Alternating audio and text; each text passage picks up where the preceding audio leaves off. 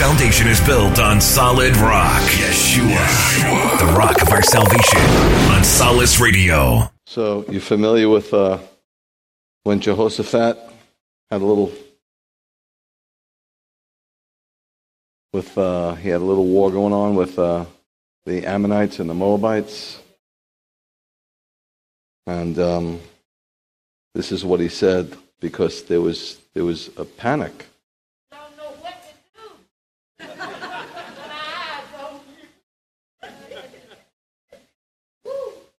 Not exactly, but I want to get to it. For a minute there, I thought I was a ventriloquist dummy, but my mouth wasn't moving. Gotta. He said, Listen, all of Judah, and you who live in Jerusalem, and King Jehoshaphat, here is what Adonai is saying to you Don't be afraid or distressed by this great horde, for the battle is not yours, but God's. You won't even need to fight this battle. Just take your positions, Judah and Jerusalem. Stand still and watch how Adonai will deliver you. Don't be afraid or distressed. Tomorrow, go out against them, for Adonai is with you. You got to keep reminding yourself this. All right, so we, we, we were speaking last week about these seven edict letters, royal letters, written by a sovereign, Yeshua himself. They're so important, you know, they're so short, but they're so important because we, there's nothing like it in the whole Bible.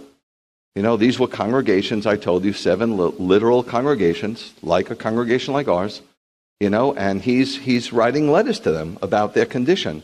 And um, it, obviously, we can see ourselves in one or two, or who knows? Who knows? But, you know, last week we went over the first four. We talked about Ephesus and Pergamum, and we talked about um, Tyra, right, and Smyrna. And they, they're very concise, the letters. They're very short. And they always start with, you know, uh, um, a, a commendation, which is the way you want to start. If you ever look at Paul's letters, even when he was writing to whether it was a little congregation in Corinth or Colossae, he started out by telling them what they were doing good. If you start out just with bad news with somebody, it's, you know, it's hard to, you know, just cr- critiquing and critiquing and critiquing and critiquing and critiquing. Nobody can handle that. So there must be something good, right? Uh, but sadly enough, um, in one of the congregations, there was nothing good. And that's unbelievable that Yeshua had nothing good to say about them. And, and this is the one we got to watch out for. But let's pick up in Congregation 5, Sardis. And um, Sardis was a wealthy capital. What all these places have in common was they had great wealth and great affluence, just like we have today. I don't know if you're aware of this. Some people say, well, I live paycheck to paycheck. Your paycheck is pretty good compared to the world.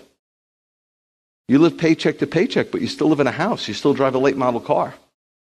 You still have plenty of good food to eat. Yeah, you live in paycheck to paycheck, but you're paying your bills. Your bills are high, I know. The bills are high today, but you're paying your bills. They're no different than us. Very wealthy, very affluent, right? Sardis was, was a very wealthy community. It was the capital of this ancient kingdom, Lydia. It had civic structures like a theater, like we have, a stadium, like we have. We have, in fact, we have unbelievable stadiums, right? The new stadiums are over a billion dollars.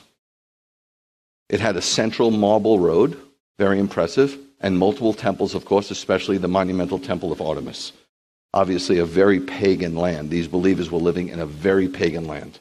And we're, going in that direction. We're not there yet. We're not as pagan as they are, but it's, it's definitely going in that direction. Okay? And you have to realize things are going to spiral down to Yeshua touches down. So it's not going to spiral up. You're not going to see this great revival and all of a sudden, you know, millions of people getting saved. That's going to happen in the very, very last days in, in Israel. So it starts out with a rebuke, which is kind of strange. He doesn't, he, he gives them a commendation later, but why did he rebuke them right away? He went right into a rebuke, which, look, I read, I take my time. You might have read this a million times and not saw that, okay? I'm, I'm trying to bring it out to you. To, to, it's not magic, it's right there.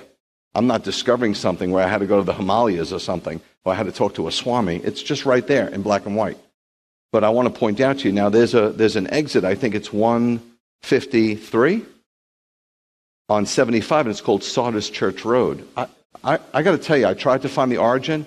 It was either a, a devout Christian who was making fun of, of the church as it is today, or it was an antagonist to the faith. But for any church to call themselves Sardis Church, that would be like naming your kid Adolf or naming your daughter Jezebel. This was not a good congregation. Okay? But see if, as I'm sharing, if maybe you can see some of the similarities today. Okay, um, I always left in the first verse to let you know that these letters are not coming from John, they're coming directly from Yeshua himself. To the angel, now that's the pastor, that's the leader of this messianic community, this church, this fellowship in Sardis, a literal place. Right, here is the message from the one who has the sevenfold Spirit of God. Only Yeshua has the sevenfold Spirit of God and the seven stars, okay? Basically, he's saying it's by the power of the Holy Spirit that he, Yeshua, controls the churches and their messengers. Okay? It should be. Okay, I should say it should be. Okay, I know what you are doing, omniscience.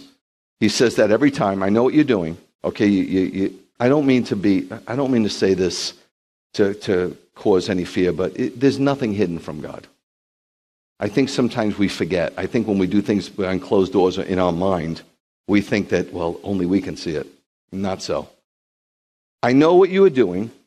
You have a reputation. A lot of people have good reputations, but that not, not, it's not necessarily what they do behind closed doors. You have a, a, a reputation for being alive. You know, you have this reputation, oh, you're, you're a strong church. But in fact, you're dead. In fact, the fact of the matter is you're dead. Wake up and strengthen what remains. You know, uh, a smoldering wick you won't snuff out. There's something there. You got a pilot light that's still on, but you got to fan the flame before it dies too. It's going out. It's going out. For I have found what you are doing incomplete in the sight of my God. There's Yeshua saying, My God. Now you got to understand, that's a whole other story, but Yeshua is the Messiah. He is not the Father. And he's saying before God, I don't want to get into too deep theology because this theology doesn't work with modern Western theology. But they're one, but they're different entities. But they're one. He's the Word made flesh. Okay for the, as I said, for the prior four congregations that we spoke about last week, Yeshua begins with a commendation, which is beautiful.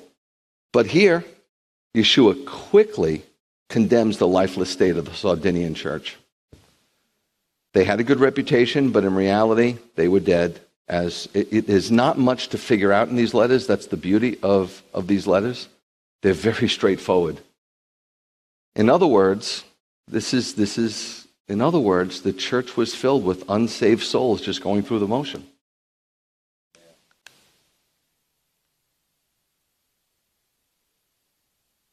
Now, it's, it's very easy for me to, to, I think any pastor wants to think well of his church. They should. They really should, especially if they're that any length of time. The average stay of a pastor in Macon, Georgia is two and a half years. They should put a revolving door. Okay, I've been here 18 years, and obviously I've been here a very, very long time. You establish a culture within five years. They don't even get a chance to establish a culture. And sadly enough, um, they're, they're so controlled by the people that they're trying to please everybody, and that's impossible. It's impossible to please you, but it is possible to please God. And so that's what a, a, leader should do. That's what you should do as leading in your family, or if you have a business that's dedicated to the Lord. Just please Him. You know, some people will love that, some people won't. It doesn't matter either way. Don't play to the crowd, play to a crowd of one. So, sadly enough, um, the church today and the church 100 years ago, yes, there's unsaved souls in it. It's, it's, it wasn't really set up to save souls like it is today. It, it wasn't. If you look at Yeshua's model, he sent them out to save souls, and then he would bring them in to be discipled. That was his. Now, now if it changed, it changed. I'm not aware of the change. Okay, I'm not aware that Yeshua made a change in the format. or the way, the, the modus operandi of the church. I'm not aware of it. If, if, if you could tell me somebody, some man of God who had the authority under Yeshua to change it, then I'll, I'll defer. But I don't think that's the way it was. You know, Yeshua didn't bring unsaved souls into the temple, seeker friendlies to try to get them saved. That was, the, you know, that's too hard to do. What are we supposed to do? Just sit here and wait for them to show up? Any unsaved souls show up today? No. Oh, well. No, you got to go out in the streets. That's what the disciples did. That's the method. That's always been the method to connect with people. So he gives them a solution, very simple. The next verse, the first part of that verse, he says, So remember what you received and heard and obey it and turn from your sin. It's the same message in every single solitary letter. Repent. It sounds like an ugly word. It sounds like a very religious word. Um, but but it, it's really not. He's saying, remember that you have this lifeless profession. You have this profession. You made a profession with your lips, no question. You know, you walked up, you made a profession, but look at your life. It doesn't match up. Not like you're living in some hellish situation, not necessarily, but it's kind of all you got as a profession. There's, look at the fruit or lack thereof. So they needed to pursue the holiness that flows from grace. Grace and holiness is not separate. Grace produces holiness. Holiness is the evidence that you understand the grace of God and that you have the grace of God in your life. Then he gives a warning, kind of a strict warning. He says, For if you don't, like, this is what you need to do. And you don't need to do this like some people say, well, I'll just take care of that next week. He's saying immediately, if not sooner. If you don't wake up, I will come like a thief. And you don't know what moment I'm coming. So I just want to highlight that word for a moment. Wake up, of course, in the Greek, because it's the New Testament, Gregor, U-O, which is where my name comes from. Gregory means to be vigilant means to watch, but there's a metaphor here. It's used metaphorically to give strict attention to, to take heed, lest through insolence, which insolence is sloth, slothfulness. You know the sloth? Like the slowest moving animal? That's what they were. They were very slothful. Now, listen to me. I'm not insinuating that any of you are not born again, but I would venture to guess that some of you had a flaming, burning light at one point in your walk and now it's a smoldering wick. And that happens. It, sometimes it happens just because you're tired. You've, you've preached the gospel and preached the gospel, and nobody. I don't have a lot of. I mean, yeah, there were a couple of times in India where a couple of hundred people came at one time. It was very exciting to see two or three hundred people come to the fold. But in America, have I had a great uh, batting average? No. I've planted seeds all over. I don't know if those seeds germinated. I don't know. But, but have I led a ton of people to the Lord? No. Have I tried? Wow. And do I get tired of trying? Am I at a point right now where I'm like, you know what? They're not even listening anymore. So I'll just go into my own private Idaho. Yes, that could happen. Yes, it happens without a doubt. So through some insolence, some destructive calamity suddenly overtake you. So the command to wake up is a reminder. Now, Yeshua was more brilliant than we realize, I think. He obviously he spoke very simplistically. He didn't use any words in Hebrew that caused more than three syllables. He spoke simple so that the Amharets, the commoners, could understand him. But let me tell you what a direct hit this is, okay? Sardis was captured twice in its history. They were captured in 547 BC by Cyrus II and 214 BC by Antiochus III.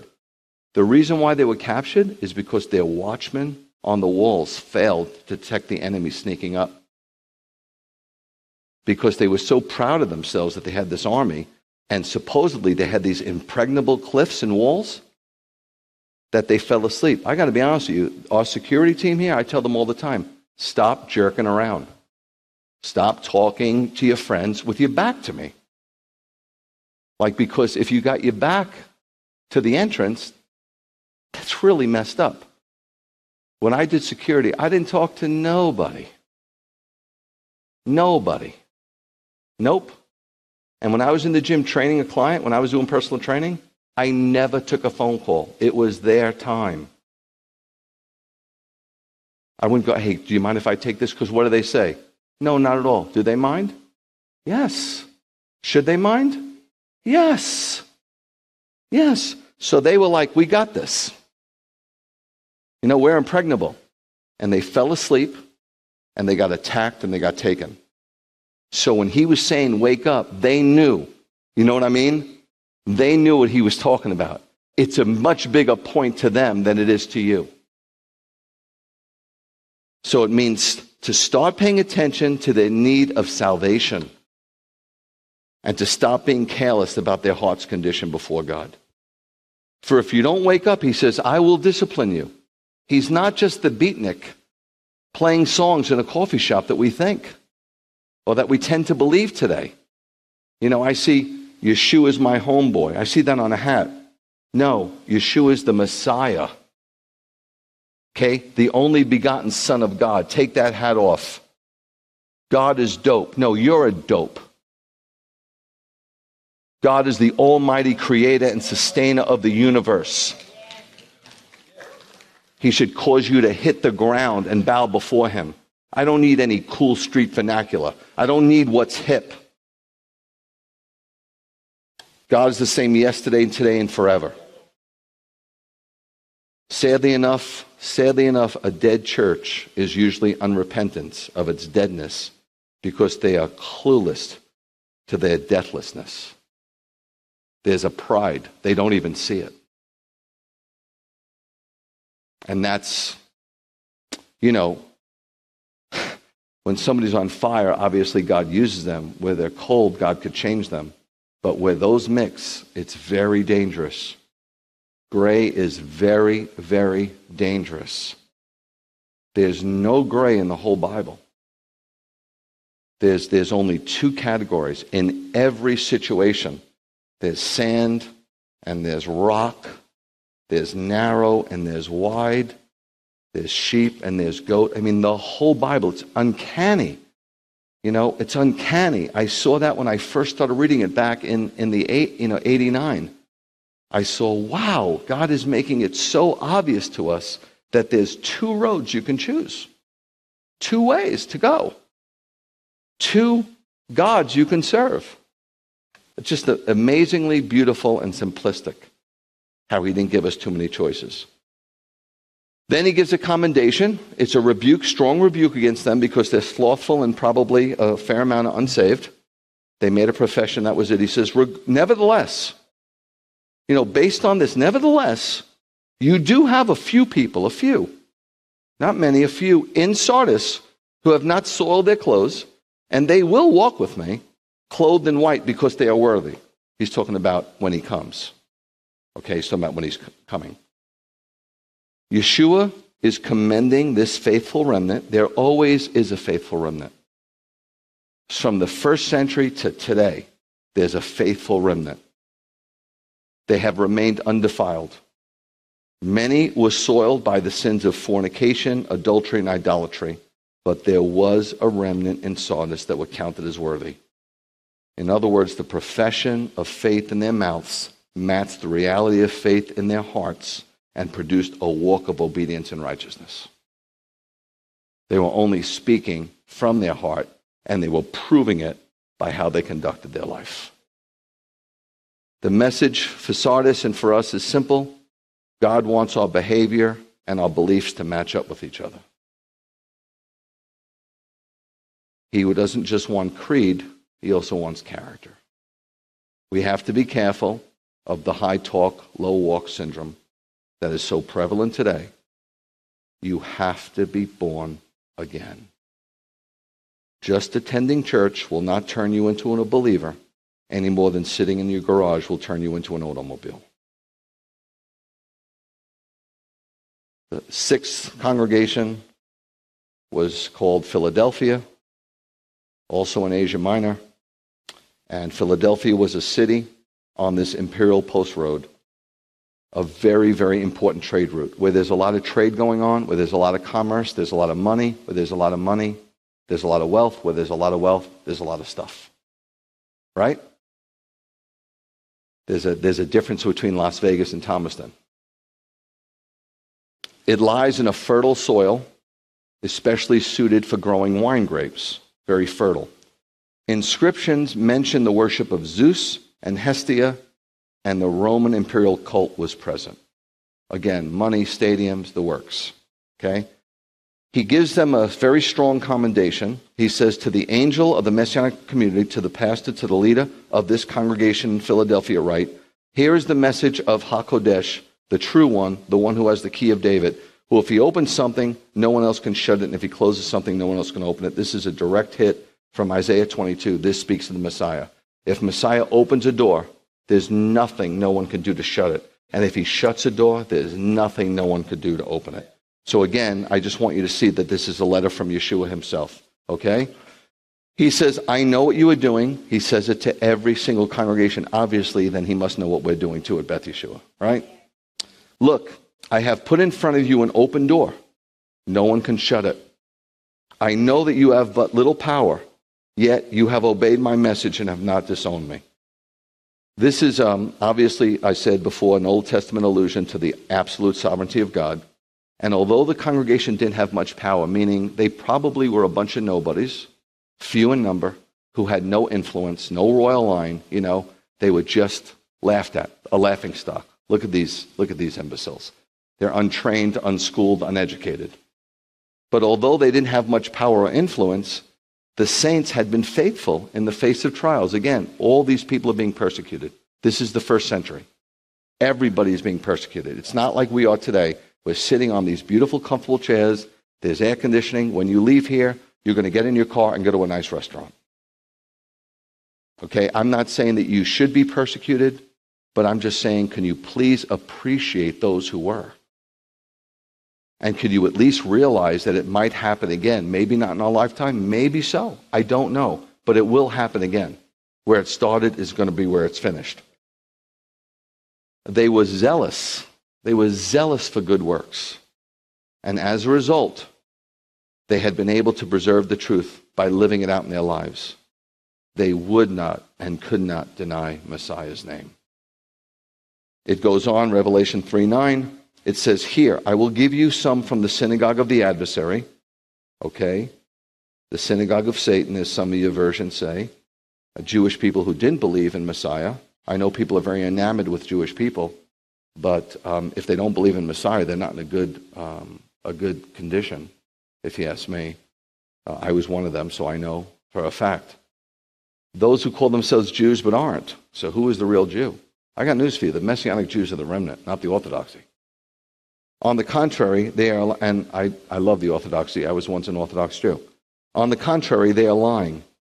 See, I will cause them to come and prostrate themselves at your feet, and they will know that I have loved you. Wow. See, right now, we're the tail, right? Yeah. You might think, no, no, this is cool. No, it's not cool. Messianic Judaism is not cool. Okay, we're the tail. Trust me. Trust me. The church thinks we're whacked, but at least we love Jesus. The synagogue thinks we're totally whacked because we love Jesus. But one day, we're going to be the head. I, I, I know it. One day we're going to be the ones that 10 Gentiles grab the hem of one Messianic Jew and say, I know God is with you. And this is what's happening. There's a shift going on right now as we speak. More and more Gentiles are realizing there's some meritus to this, there's some legitimacy to this, that a lot of these things have been man made. The only ones that can't see it are the ones that refuse to see it. It's abject denial because you can't refute the scriptures. But traditions are so strong and family ties are so strong I understand the pressure of it. I'm not pointing fingers. But one day they're going to see it. They're going to see it. Yeah. Um, Yeshua goes on to tell them here in this verse that those who are persecuted and those who are persecuting them will one day realize that these despised Messianic Jews are actually loved by Yeshua and they will bow at their feet. Of course, in every letter there was a rebuke. Let's look at their rebuke. None. None. Who else didn't get a rebuke? Remember from last week? Smyrna. Smyrna got no rebuke, and Philadelphia gets no rebuke. Now, last but not least, La'a, and it's Laodicea. It's not important, but it's not Laodicea, it's Laodicea. They were a very wealthy, again, industrious city. I'm not saying that wealth is bad. I'm just saying it's not good. I'm saying it will cloud you. I don't care who you are, it will cloud you. And the more you have, the more you need, the more you'll go for it. There's no way around it. You think it's not, because that's also, these people thought they were saved. Laodicea was a wealthy, industrious city in the province of Phrygia. Now, again, this is, again, Yeshua is just off the charts to me. They were damaged by an earthquake in 60 AD. But self sufficient Laodicea, being a commercial center and the site for a thriving medical and textile industries, declined the imperial's disaster relief. So the imperial offered them relief, and they said, We're good. You follow? So you'll see, and remember, he said, Get some salve. I just told you, they produced salve in Laodicea. So when he was saying this, you go, salve. What does that got to do with me? They knew exactly what it had to do. You can apply it, it's applicable, but it was a direct hit to them. The city did not see itself as poor, blind, or naked. The city had two theaters, not one.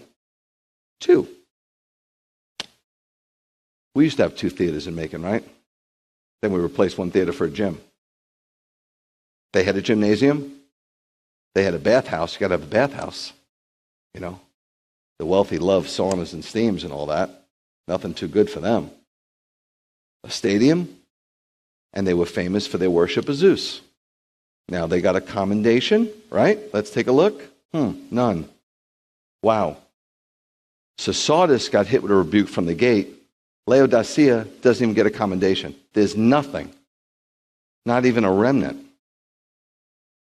Not even a smoldering wick. Nothing? How could that be? You are a professed Christian church. How could there be nobody? Now, in contrast to the other six churches, the Laodicean church has nothing to be commended for. So, Yeshua begins his message then with condemnation. Let's take a look.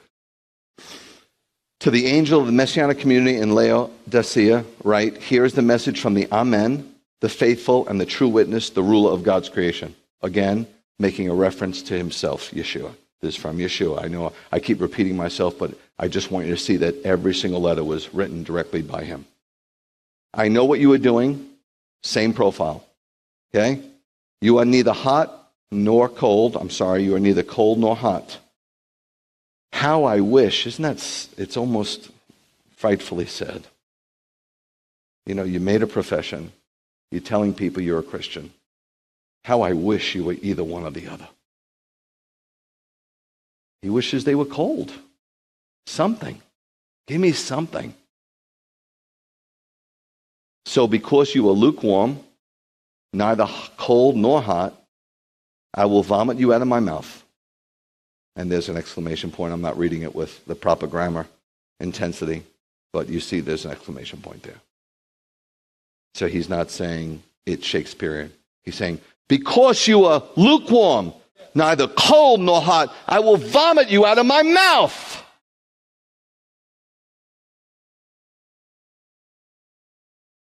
For you keep saying, I am rich. I have gotten rich. I don't need a thing. I got this.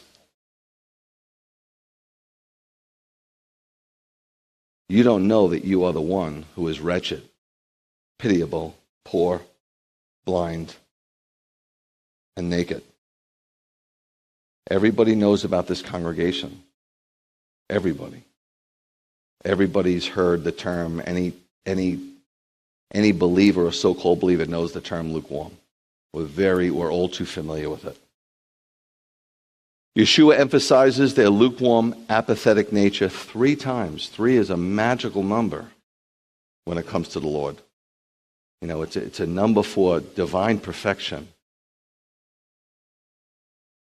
They were spiritually blind, bankrupt, and naked. And the church was characterized by pride, ignorance. That doesn't mean um, that they were intellectually stunted. In fact, they were probably brilliant. They were probably highly educated, like a lot of people. Ignorance just means that you choose to ignore the truth. Self sufficiency and complacency. Their pride was, we got this. Does that sound familiar today? I can't begin to tell you how many times I hear somebody say, I got this, or somebody saying to somebody, You got this, or We got this. It's, it's a term that's so popular today, you know? Ignorance, whatever. Does that sound familiar? Some of you older folks might not know it, but ask some of the younger folks. Whatever, whatever, whatever. Self sufficiency, we're good. How many times you hear that? You're good. Hey man, sorry, you're good. That's. And then complacency, it's all good. Think about it, guys. I know I did. We got this, whatever, we're good, it's all good. Those terms perfectly characterize the congregation at Laodicea. As a result of their ambivalence to spiritual things, Yeshua would have nothing to do with them. He would spit them out of his mouth. Now, check this out. Laodicea was 10 miles west of Colossae and 3 miles southeast of Hierapolis. They were known, they were known, Hierapolis was known for their hot springs. They had these hot springs there. Colossae was on the Lycus River, and it was very cold water. So the hot springs from Hierapolis and the cold waters from the Lycus River came together in Laodicea. So when hot springs meet cold water from the river in Laodicea, what do you think happened? Yes, the water would become tepid or lukewarm. So they would have these aqueducts, underground aqueducts, bringing the water to the city. And I don't know if you've ever like left water in your car on a hot day and it became kind of warm and you drink it, and what do you do with it? Immediately spit it out. Look at what Yeshua is saying. He's saying, You guys know this all too well because you have to deal with this all the time and you're constantly spitting water out of your mouth because it disgusts you. You disgust me. You declare my name. You tell people about me. You dance around and sing like you know me, and you disgust me.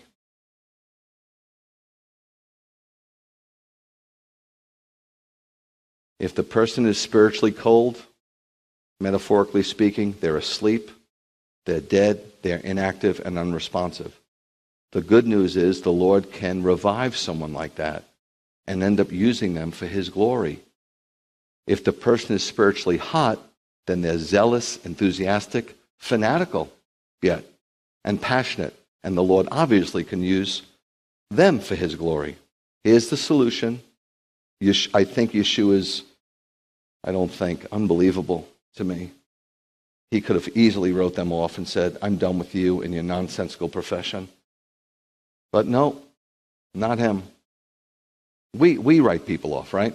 We do it all the time because we're we, but not he. My advice to you is to buy gold, to buy from me gold refined by fire, so that you may be rich, and white clothing so that you may be dressed and not have to be ashamed of your nakedness, and eye salve, there it is, to rub on your eyes so that you may see. So again, the solution is the same as it's always been in all the other letters to repent their material wealth had no eternal benefit for them. So Yeshua commands them to get some genuine faith, which is the gold. That's the genuine faith, shown by acts of practical righteousness. That's the white clothing. And gain true spiritual vision. That's the eye salve through the enlightenment of the Holy Spirit. The counsel by him was incredibly appropriate since Laodicea was known as the center for banking. There's the money, the gold. They were known for textiles. There's the clothing. And they were known for medicines, especially salve. Isn't that unbelievable? Think about what a direct hit that is. So it's not as directly hitting any of us or anybody watching or maybe anybody in other congregations because they always think that's somebody else. Not necessarily. Now, you might not be causing Yeshua to vomit, but you still might not be as strong as maybe your profession says. That's a possibility. And again, I'm only pointing my finger at myself. This is my walk between me and God. Now, I understand that there's a lot of you know, hopeless situations in the world, and the last thing you want to do is, is hear this. I, not only am I obligated to preach the Word of God, I find it a distinct honor and a privilege. I don't have anything else to preach except the Word of God. I don't want to just give you a rah rah sis boom bon, have you leave with false hope. Okay? I tell you, I relate it back to, I remember in my days of doing martial arts, forgive me, this is, this is just forgive me, but it wasn't about belts and competitions. In, in the school I went to, it was very scary. It was the Shawshank Redemption. There were guys in there who were ex Marines. There was cops. There was bouncers. Uh, I'm sad to say there was a pimp. These were guys who were fighting all day long, all the time. And they needed something that was going to work. Now, we don't necessarily need that per se. But when you take a girl and you're teaching her an anti rape technique and you go, grab my arm. No, grab my other arm. Now take a step forward. A 250 pound guy on crack is not going to treat her that way. So it becomes a false sense of security. Now, are there great things to learn about discipline and the yes, it's not all about that, but I'm just saying if if you want this girl not to get attacked, then she's got to be able to fight like a fighter. Okay? So I don't want to just look, we do have I think we do have hope here. And and l- let me show you why in the next two verses, okay? This this should be and this is to a congregation, this is not to you. I don't believe we're Laodicean. I don't believe that. I don't believe the things we're doing doesn't show that we don't have white clothing. I don't how's this? You might say, well, Rabbi, I'm just giving some money and, and, and, and Beth Yeshua is sending it out. Look at what some of you are doing with your families. Tomorrow's Father's Day. Do you understand that, that America now is like 80% fatherless? Even some dads that are there aren't there.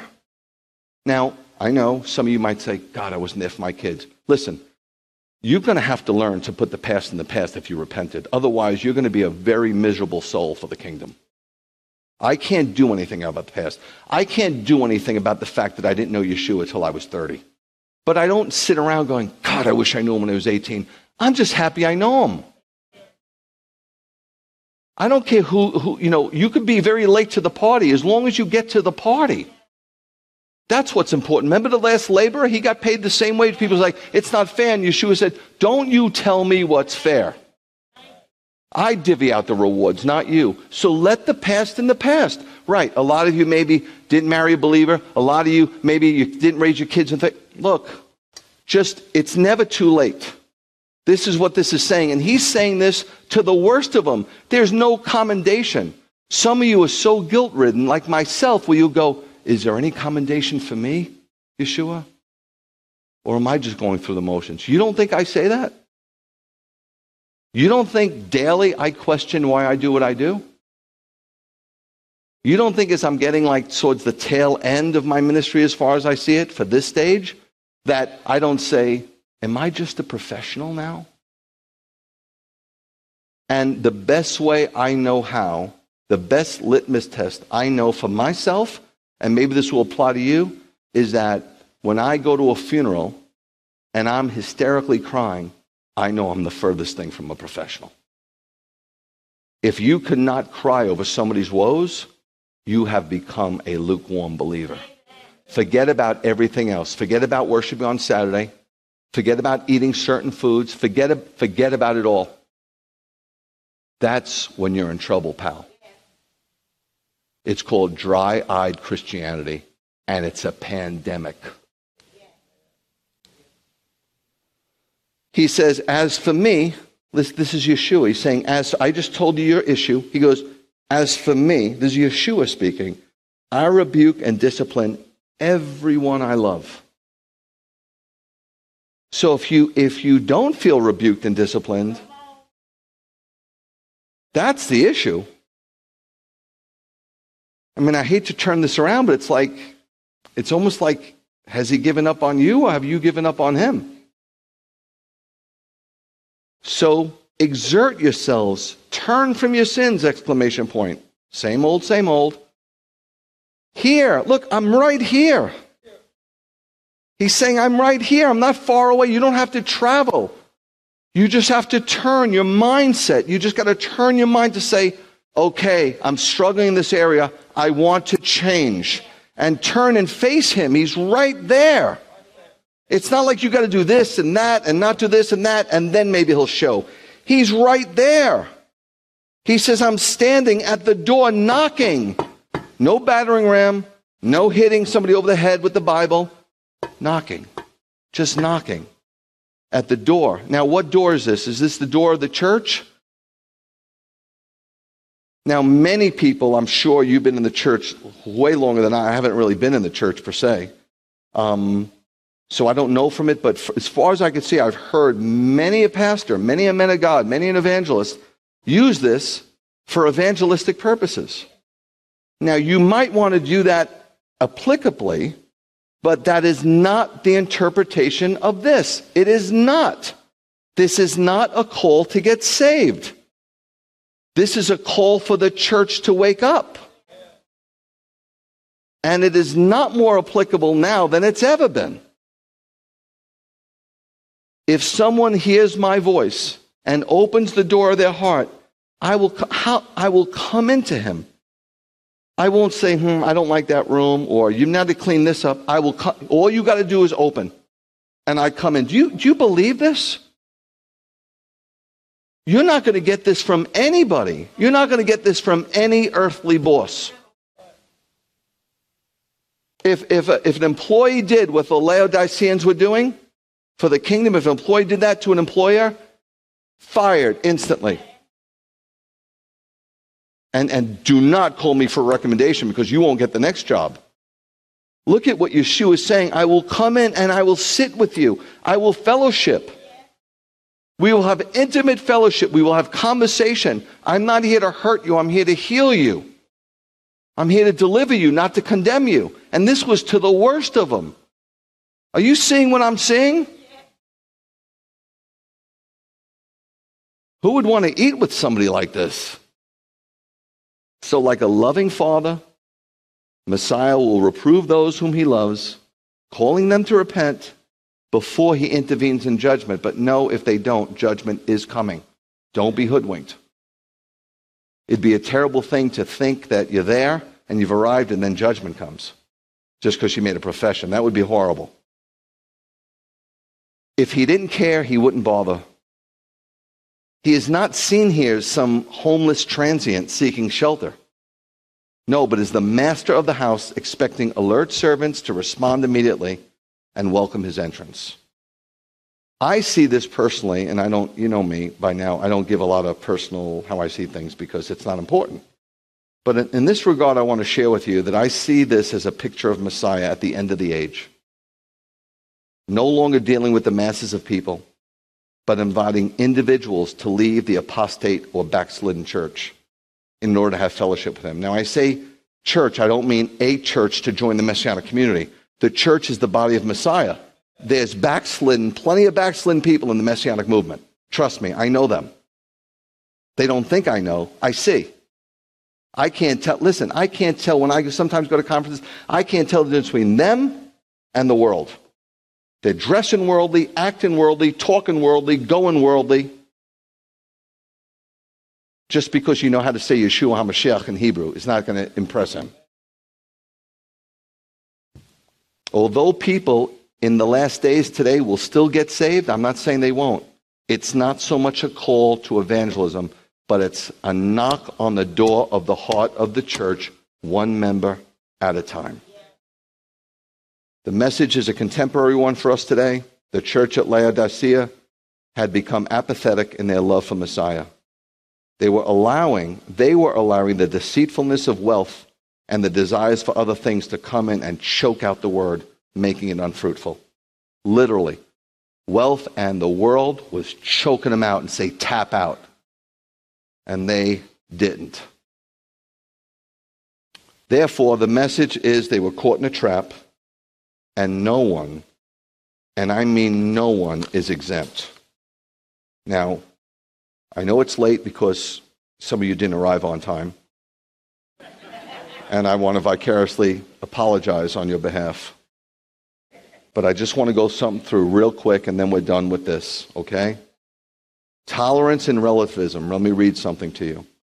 Should a believer be tolerant of other people's religious beliefs?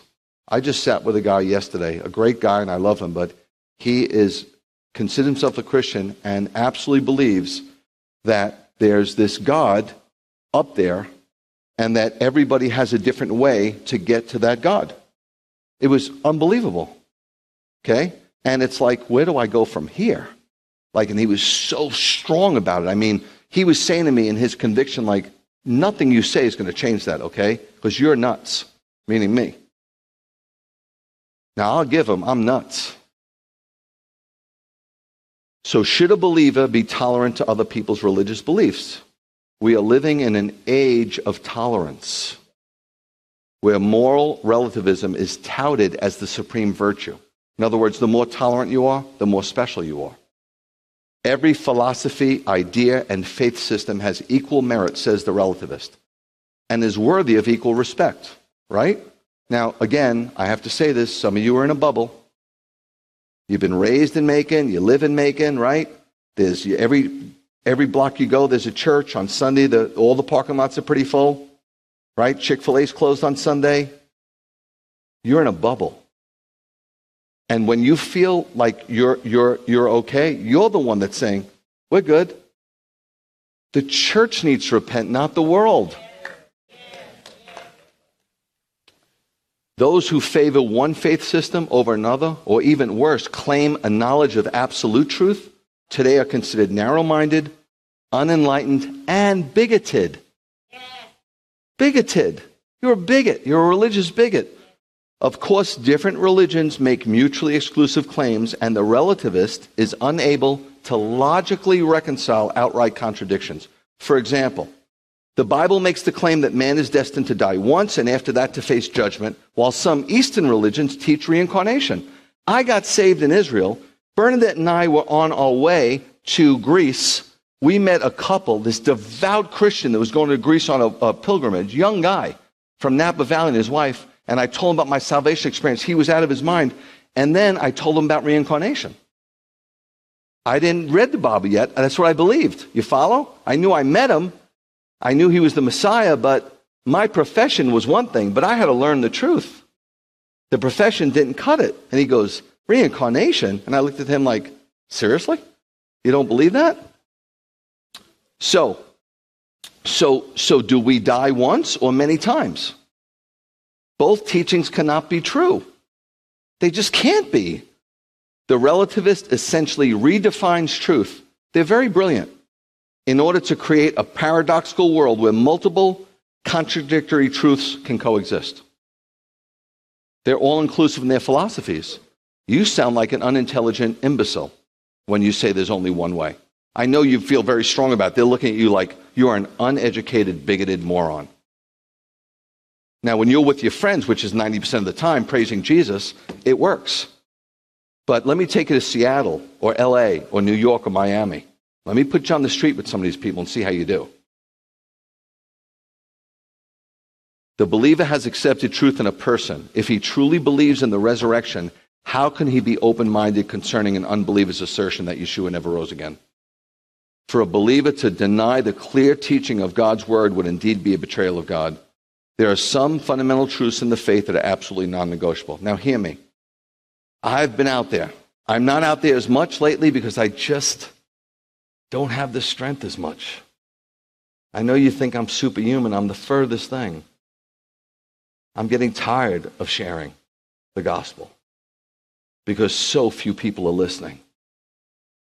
Just because I can't change them doesn't mean that I have to let them change me.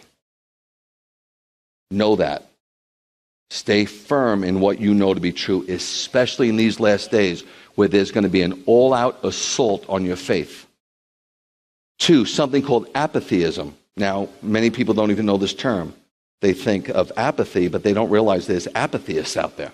Okay? Different than a deist, a theist. We are theists. We believe in one God who's actively involved in us. Different than an atheist, an apatheist. Okay? It's a little term. Apatheism is a modern word describing a particular view of God and spiritual issues. The primary concept involves apathy, the state of being disinterested or having little concern about something. An apatheist is one who thinks topics such as God and religion are irrelevant, meaningless, or disinteresting. Now, that does not describe anybody here. The term apatheism refers more to an, but, but let me say this. Okay, thanks. You can take God out of his first place position, and then your job becomes first place, or sports become, that's more insidious. Because again, you think, no, no, we got this. I'm, I'm good with God. I love God.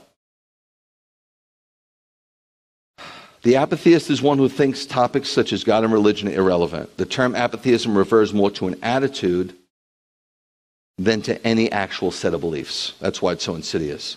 Belief in a single active deity is called theism. The idea of a single unactive deity is called deism. There's deists, like uh, Jefferson. Thomas Jefferson was a deist. He cut things out of his Bible. The founding fathers weren't all that they were cracked up to be, trust me. When a person positively says there is no God, that is atheism. And when a person says, I'm not sure if I believe in God, that's agnosticism. But when a person just doesn't care one way or the other, that's apatheism. Very few people will label themselves apatheist. As an attitude and not a religious view, apatheism can even show up in those who claim to belong to the faith. The person who says, I'm a Christian, but whose life is totally inconsistent with biblical standards and gives no thought to God in their daily life is an apatheist. Many in our Western culture are apatheists. Most people are not actively opposed to God or confidently rejecting Him. They're just numb. Just numb. Last but not least, political correctness. Of course, we know this term all too well. Political correctness is defined as a term that describes language, ideas, policies, behavior seen to minimize social and institutional offense in occupation, gender, race, culture, sexual orientation, religious beliefs, disabilities, and age related context. Do you believe where it's gotten us? So basically, don't say anything. The only way you're going to seen as politically correct is if you're tolerant and relative, if you're a tolerant relative apatheist. You can't win. It used to be just a couple of categories. Now it's everything and anything. Everything and anything. It's so crazy. It's such a crazy world that we live in now. The key word is offense. The truth is off faith itself is offensive. And it's just as offensive today as no one likes to be told there's nothing they could do to earn their place in heaven. That's what they hate. They don't hate that Jesus might be the only way. They hate to think that they're helpless in getting to heaven that they've got to humble themselves, not their wealth, not their stuff, not their prowess, not their intellect, that they've got to lay down and cry out to God to be saved. That they can't handle. Correctness in the secular political realm is not the concern of the believer because our citizenship is in heaven. Now, what did Yeshua say? And we'll end with this. I told you tolerance is what? Hang in there. I know some of you are like, oh my God, I want to go. You can do what? She can feed your big fat gut because you got to run to Walmart and pick something up. If we can't get the dang church to listen, who, there's no hope. Used to be an hour and a half message, then an hour and 15, then it went to 45 minutes. Now it's 26 three point crap. And that's what people want. Listen, just tell me a quick little message. Tell me the parable of the sowers. I got to keep my heart soft. Tell me a 20 minute message I can go home and watch TV for three hours. So I can go on social media for three hours. So I can work 15 hours at my job to get ahead because Lord knows that's going to impress Jesus. Stop it already. Cut the crap. Tolerance teaches permissiveness and open mindedness and wide thinking. This is what Yeshua said. Go through the narrow gate, for the gate that leads to destruction is wide. Listen to me now. Some of you are very ambivalent. You're not going to hear, well done, good and faithful servant, just because you're a nice person. Nobody would have ever called Yeshua nice. Nice is just a person who wants to be accepted by everybody. I don't want to be nice. It leads to destruction and it's wide. That's the problem. It's wide. You know, I don't know if you've ever been in New York, but when you're walking down Fifth Avenue, it's 15 across. And if you want to walk the other way, it ain't happening because you just go with the flow. Most of you don't know what that's like. You didn't live in a city. You know, you walk on a country road, you know, and it's like you walk any direction you want. No, you go with the flow. Otherwise, you're going to get. So that's what he's saying. This road is wide that leads to destruction. And people are just going there and you're going along with them. Come on, let's go. And many will travel it. That's the problem. The masses. This is not what I'm saying. But it's a narrow gate and a hard road. Make no mistake. Is it easy? Guys, Oh, come on. It is hard to be a believer. I tell people this all the time. All the time. I've done a lot of things and I've accomplished a lot of great goals, which caused a lot of intensity on my part and a lot of hard work. This is the hardest thing I've ever done. And nothing comes close. And nothing comes close. I could wake up four o'clock in the morning and swim back in the day. I can come home from work and then ride a bike 46 miles. I could run at 10 o'clock at night, and I could do that six days a week. But to follow Yeshua's act, a lot of times I just feel like an absolute failure. I don't know if that's Satan. I don't know if it's true. I don't know. The way to eternal life is narrow, and it is through Yeshua alone. Though the way is hard, those who choose that way are seeking, uh, are seeking approval from God, not man. Ultimately, if they seek approval by man, it will lead to eternal punishment and separation from God. Relativism, we said, it's the theory that truths are not absolute. What did Yeshua say? Yeshua said, I am the way and the truth and the life. No one comes to the Father except through me. Yeshua, as the incarnate Word of God, is the source of all truth, and he reveals the only true God. Apatheism, one who lacks passion, they're indifferent. What did he say? We read it earlier. Revelation 3, you're neither hot nor cold. Metaphorically, it speaks to the condition of the soul. PC, the ideology not to offend anybody. Okay, what did he say? You hypocrites. He's speaking to the church of his day. Yeshayahu, Isaiah was right. What he prophesied about you. He said this about you. He said 750 years ago, he was talking to you, not you. He's, I'm saying Yeshua is talking to he said, he said, these people honor me with their lips. Praise the Lord, praise the Lord, hallelujah, Jesus Lord. But their hearts are far. Their profession and their heart don't line up. Their worship me is useless. They sing, it's useless.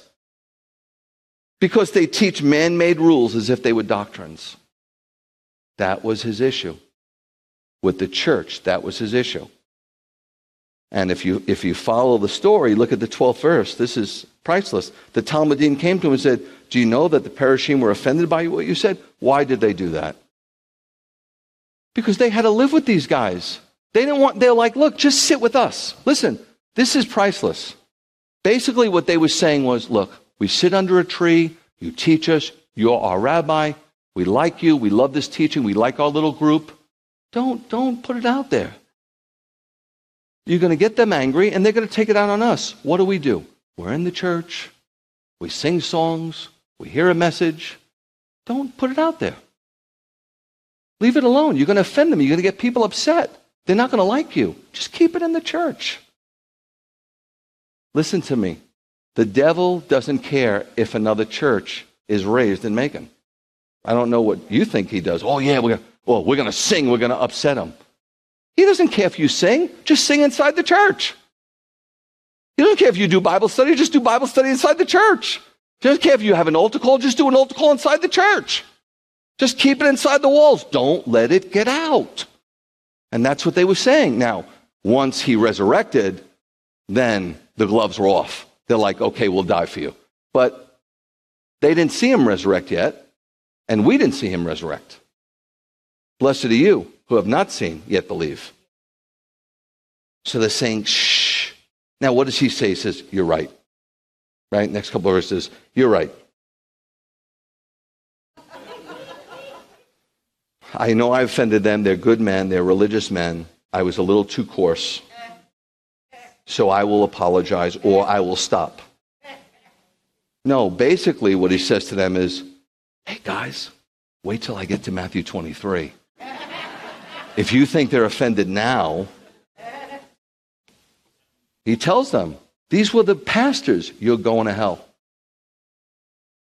Gehenna, the valley of Hinnom, where they burn the garbage. And it never goes out. That's what he told them.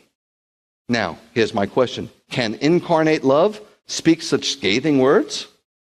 Not today. In our Western society, no. Jesus would never tell somebody they're going to hell, especially not a man of God. Yes, incarnate love can speak scathing words because true love must also be righteous and holy. The popular conception of Yeshua is an innocuous reformer capable of no emotion but love. It's unbiblical. Love can be firm, and love must always be just. Whatever interpretation we take of the book of Revelation, it is undeniable that the Church of Laodicea presents a vivid picture of the age in which we live. She was tolerant, relative, apathetic, and politically correct. This is what we have today. Luxury living abounds on every hand while souls are dying for want of the gospel. Christians are wearing crowns instead of bearing a cross. We become more emotionally stirred over sports, politics, or television than we are over Messiah. There is little sense of spiritual need, little longing for true revival. We give the best of our lives to the business world, then return our remnants of a wasted career to the Savior. We cater to our bodies, which in a few years will be returned to the dust. We accumulate treasures on earth instead of in heaven. The general attitude is nothing too good for the people of God. If I don't pamper myself, who will? Let's get ahead in the world and give our spare evenings to the Lord. This is the condition we find ourselves on the eve of Yeshua's return. But we don't have to. We could change in an instant. If we were a certain way, we can go back to that way instantly. We don't have to be Laodiceans or Sardinians or Ephesians or Pergamons or Thyatirans. No. You know we can be? Smyrndelphians.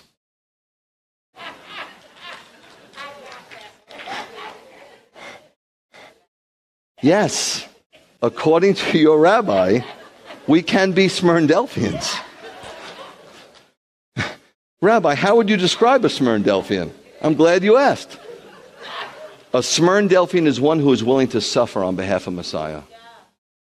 To outward appearances, they may look poverty stricken and weak, but as far as spiritual things goes and concerned, they're rich. Why? Simply because they remain faithful. In their in their human weakness, they trust in the Lord. And they will not deny Yeshua's name because they love him so much. They are zealous for good works, always looking to reflect God's character and goodness to the world. Works of righteousness is commonplace, like helping the poor, the widow, the orphan, lifting up the downtrodden, remembering those in prison, and setting captives free by way of sharing the good news of salvation. This is the Smyrndelphian. Faithful witnesses, always looking to be and stay revived. Their reward is that they receive the crown of victory. They are exempt from the second death because they would rather go to heaven with a good conscience than stay on earth with a bad one. They are made to be a pillar in the house of the Lord, which means they shall never leave the place of safety and joy. Oh, one last thing. Yeshua says he will write the name of God on them, the name of the New Jerusalem on them, and his own name on them. The Smyrndelphians are his for all eternity. Brothers and sisters, please not let us apologize for Yeshua. In the immortal words of Yeshua himself, how blessed is anyone who is not offended by me. We should not and cannot be ashamed if we have been clothed in the garments of salvation, wearing the robes of righteousness, all made possible by the amazing grace of God. I pray that we all finish this thing strong. Let's stand together.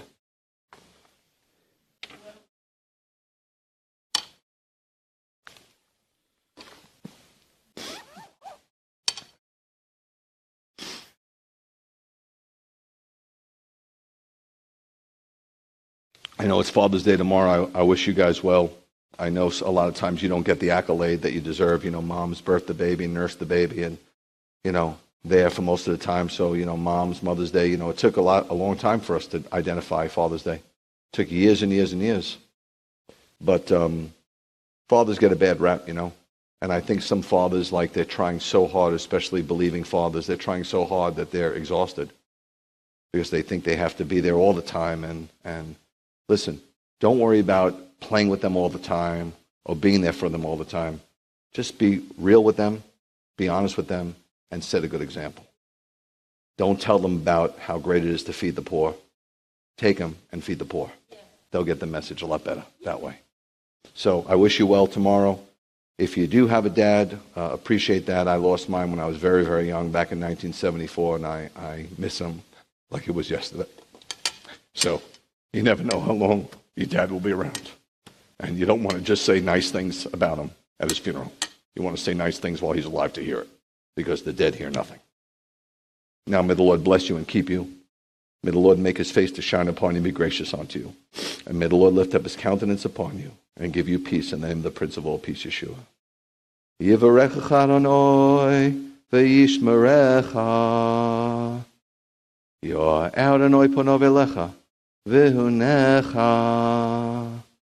Yisa Adonai ponov elecha v'yasem lecha.